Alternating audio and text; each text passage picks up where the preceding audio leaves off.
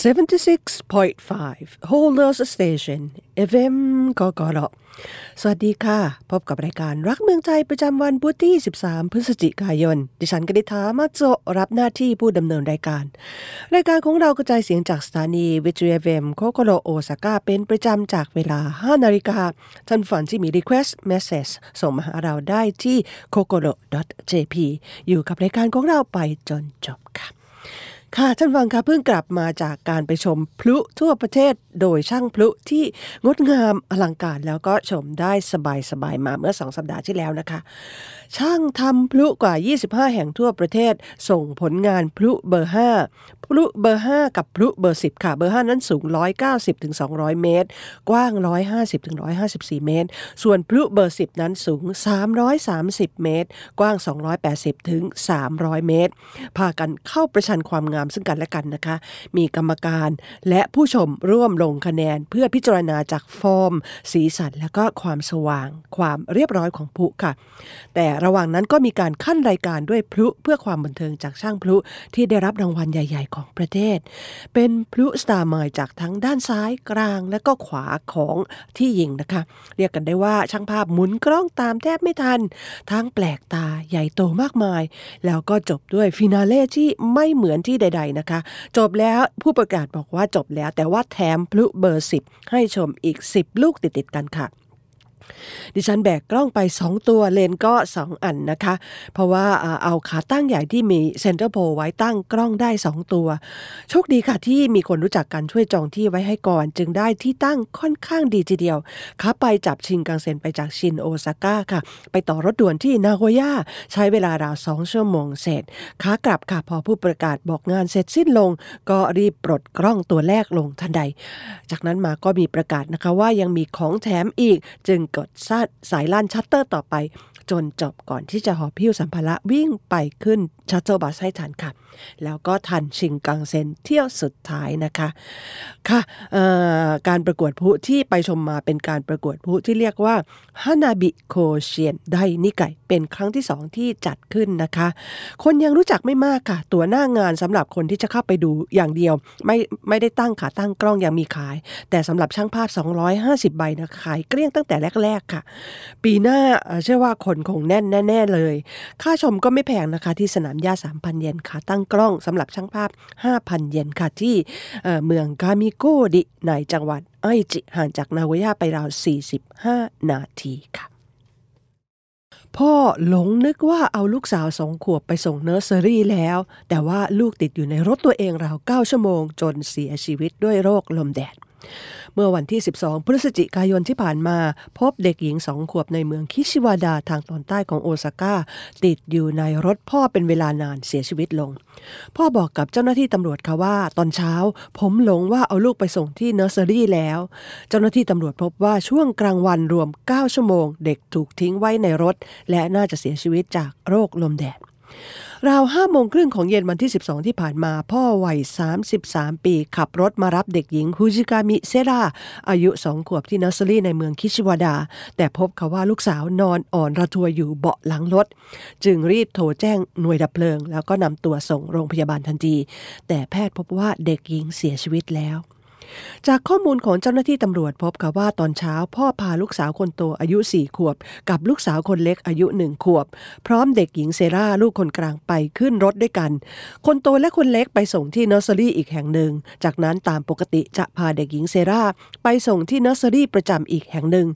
แต่ปรากฏว่าหลังจากส่งลูกสองคนแรก พ่อกลับลืมเอาลูกสาวคนที่สองคนนี้ไปส่ง ลูกยังติดอยู่ที่เบาะหลังรถที่พ่อขับกลับมาบ้านราว8โมงเช้า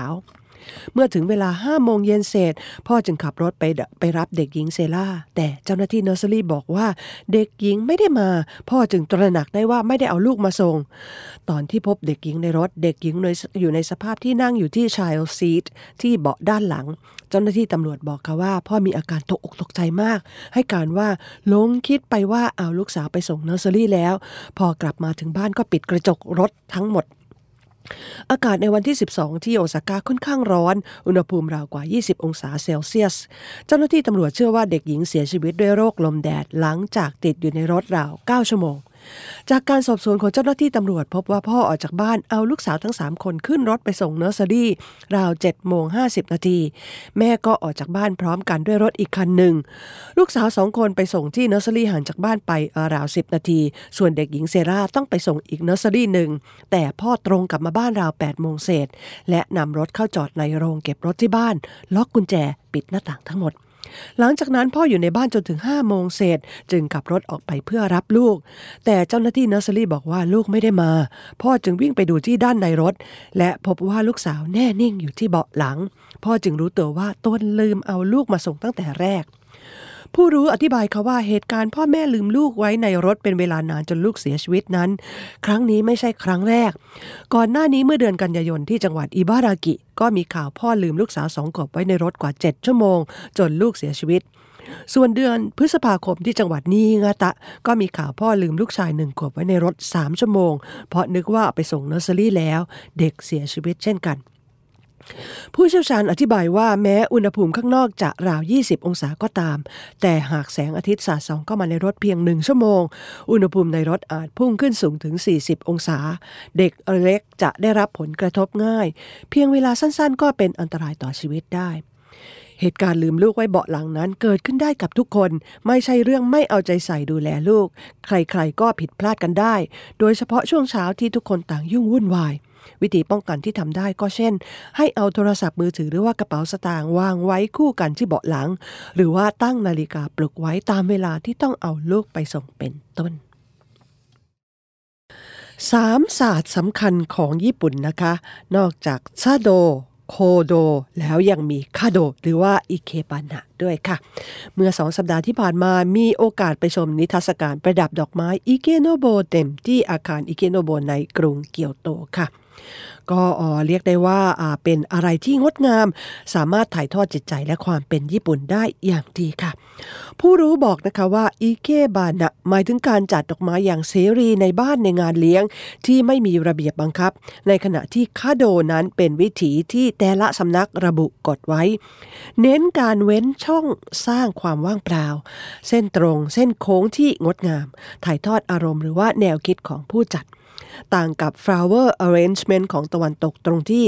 คาโดนั้นเป็นการประดับที่พยายามตัดสิ่งไม่จำเป็นออก หรือว่าเป็นการคิดเลขในแบบลบ ในขณะที่ flower arrangement จะแต่งให้ใหญ่โตเป็นพุ่มใหญ่งดงาม หรือว่าคิดเลขแบบบวกนะคะ ความเป็นมาของอิเกบานะหรือว่าคาโดนั้นเริ่มจากการจัดดอกไม้ถวายพระคุเงะบนหิ้ง ตามวัดพุทธกัน เมื่อเข้าสมัยมุโรมาจิ วัดใหญ่ๆพากันสร้างวิหารโชอิน มีโทโกโนมะยกระดับสูงด้านในสุด จึงมีการประดับดอกไม้กัน หลวงพ่อวัดลกคาคุโดกลางกรุงเกียวโต เป็นพระสงฆ์ที่ลือชื่อในสมัยนั้นค่ะว่า ประดับดอกไม้ได้งดงาม จากนั้นมาท่านจึงเริ่มถ่ายทอดวิถีและการจัดแนวความคิดในการเลือกสรรการสร้างสมดุล ผ่านการจัดดอกไม้จนกลายเป็นสำนักแรกค่ะ แล้วก็เป็นสำนักที่ใหญ่ที่สุดด้านการจัดดอกไม้มาจนทุกวันนี้ ชื่อว่าอิเคโนโบ แปลตรงตัวได้ว่าพระสงฆ์ริมสระน้ำค่ะ เพราะว่าท่านเป็นพระสงฆ์หรือว่าโบ โบสังนะคะ แล้วก็กุฏิที่ท่านพำนักในอดีตอยู่ติดสระน้ำอิเกะ ปัจจุบันค่ะคนในตระกูลของออท่านจึงใช้นามอิเคโนโบมาต่อเนื่องด้วยกัน แล้วก็ดำรงตำแหน่งเจ้าอาวาสวัดรกคากุโด เปิดโรงเรียนสอนการจัดดอกไม้ที่มีสาขาทั่วประเทศ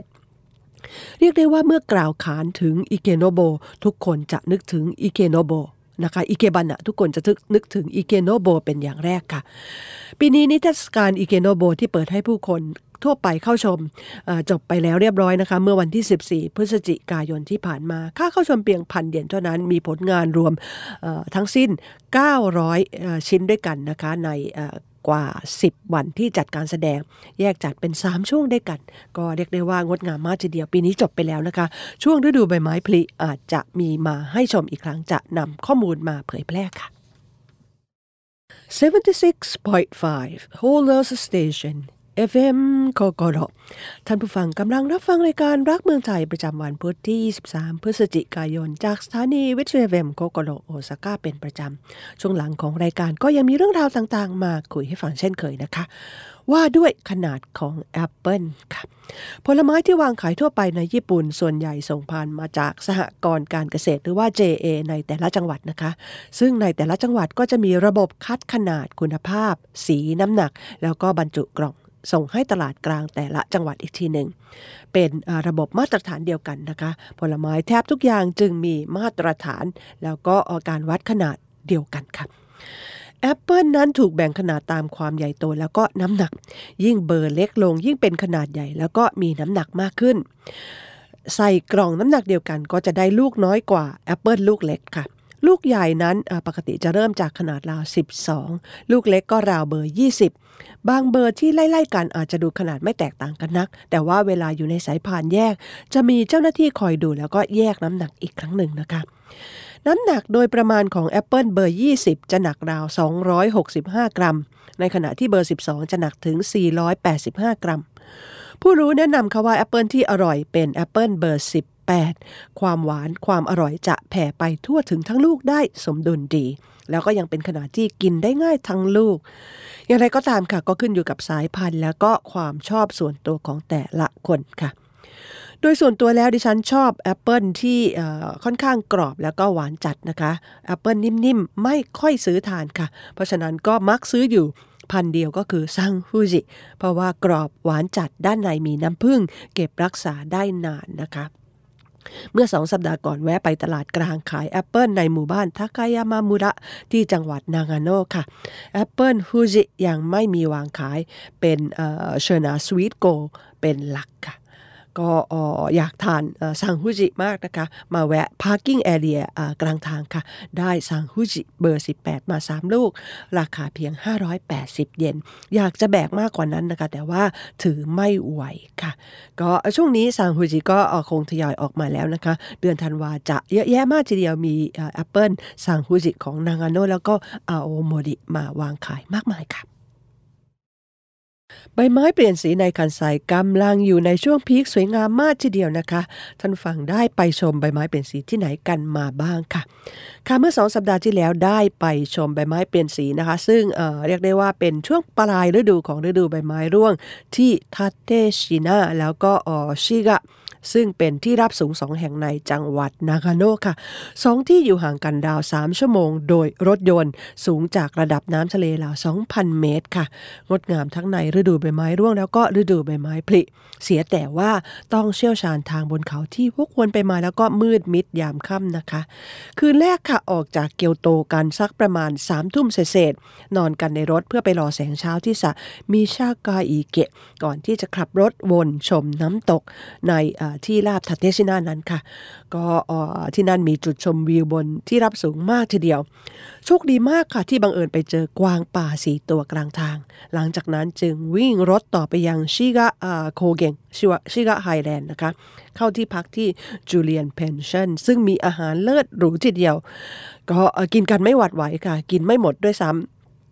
หลังจากนั้นก็หลับเอาแรงก่อนที่จะตื่นมาตอนจีห้าในเช้าวันอาทิตย์วันรุ่งขึ้นนะคะ แล้วก็อวิ่งรถขึ้นไปบนเขาเพื่อไปรอแสงอาทิตย์เช้า เพื่อนที่ขับรถเป็นผู้ที่เชี่ยวชาญทั้งในการขับรถ แล้วก็ เส้นทางบนเขานะคะ ขับไปอย่างเร็วทีเดียวค่อนข้างน่ากลัวเล็กน้อยค่ะ ไปถึงทันก่อนพระอาทิตย์ขึ้น แต่ว่าพอพระอาทิตย์ขึ้นแล้วเสียดายค่ะ ที่แสงอาทิตย์วันที่ไปถึงนั้นออกขาวๆไม่ค่อยงามนักค่ะ แต่ก็พอเห็นฮุจิสังด้านข้าง แล้วก็หลังจากวิ่งลงเขามาสักเล็กน้อย ก็เจอต้นไม้ใบไม้ ระยิบระยับจากแสงแดดที่สองแมคคนิงหรือว่าชิโมก็พากันหยุดจอดรถลงถ่ายภาพกันค่ะ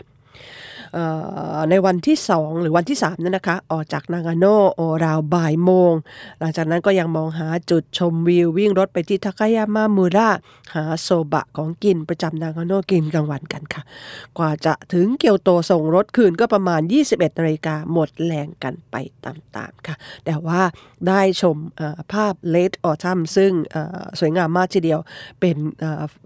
ทริปนางาโนที่ไปถ่ายภาพในรอบ 3 ปี หลังจากที่ต้องหยุดยุดไปเนื่องจากการระบาดของโคโรนาไวรัสสายพันธุ์ใหม่นะคะ ไปกัน 5 คนค่ะแชร์ออกมารวมค่าที่พักหัวละ 22,000 เยนถูกมากทีเดียวค่ะ โชคดีที่มีเพื่อนขับรถเก่ง แล้วก็เช่ารถตู้ขับเที่ยวสนุก แล้วก็ได้ถ่ายรูปกันสนุกสนานไม่น้อยเลยค่ะ ข้าวเหนียวนึ่งกับถั่วแดงหรือว่าเซกิฮังนะคะเป็นอาหารมงคลของญี่ปุ่นมาแต่ไหนแต่ไรค่ะ เมื่อวันก่อนไปช่วยถ่ายภาพพิธีคารวะเทพเจ้าของเด็กหนึ่งเดือน โอมิยะไมดิ ลูกสาวของ芸妓さん คนโปรดที่ retire ไปแล้ว แล้วก็แต่งงานโดยจัดทำที่ศาลชินโตแห่งหนึ่งในเกียวโตนะคะ พอเสร็จงานคุณแม่สามีมอบกล่องข้าวเซกิฮังเป็นของกำนันกลับมา จึงได้เลิกค้นดูค่ะว่าทำไม 赤飯 จึงจัดเป็นอาหารมงคลในทุกวาระ แล้วก็มีที่มาอย่างไร เซกิฮังคือข้าวเหนียวที่นึ่งกับถั่วแดงหรือว่าอาสกิ ใช้ข้าวเหนียวสีขาวเป็นหลัก น้ำจากถั่วแดงนึ่งจะออกมาปนทำให้ได้ข้าวเหนียวนึ่งสีแดง ตรงตามชื่อภาษาญี่ปุ่นเซกิแปลว่าสีแดงหังมาจากข้าวนะคะ มักกินกันเวลามีงานมงคลต่างๆ ตั้งแต่เริ่มฉลองตั้งครรภ์คลอด วันเกิดเทศกาลสำคัญสำคัญในชีวิตต่างๆ สำหรับคนญี่ปุ่นค่ะสีแดงถือเป็นสีที่ให้พลังกำจัดสิ่งไม่ดีงามในชีวิตมาแต่ไหนแต่ไร สมัยโจมงเทคโนโลยีการปลูกข้าวยังไม่พัฒนา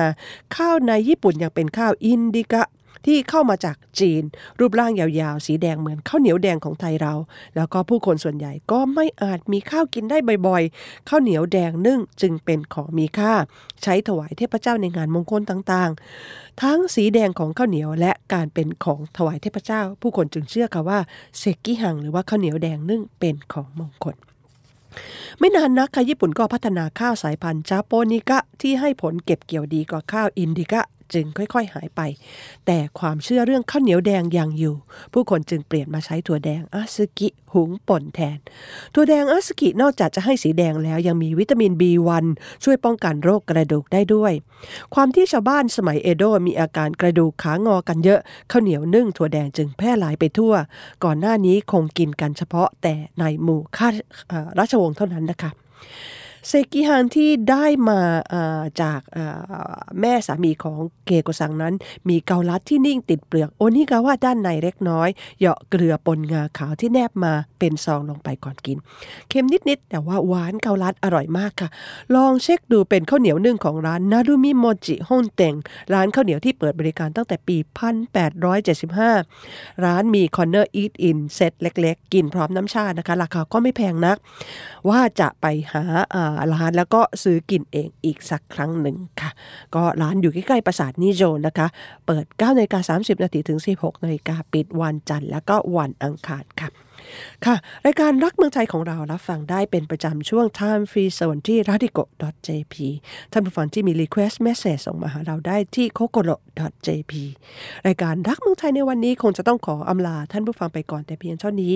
พบกันใหม่สัปดาห์หน้า สวัสดีค่ะ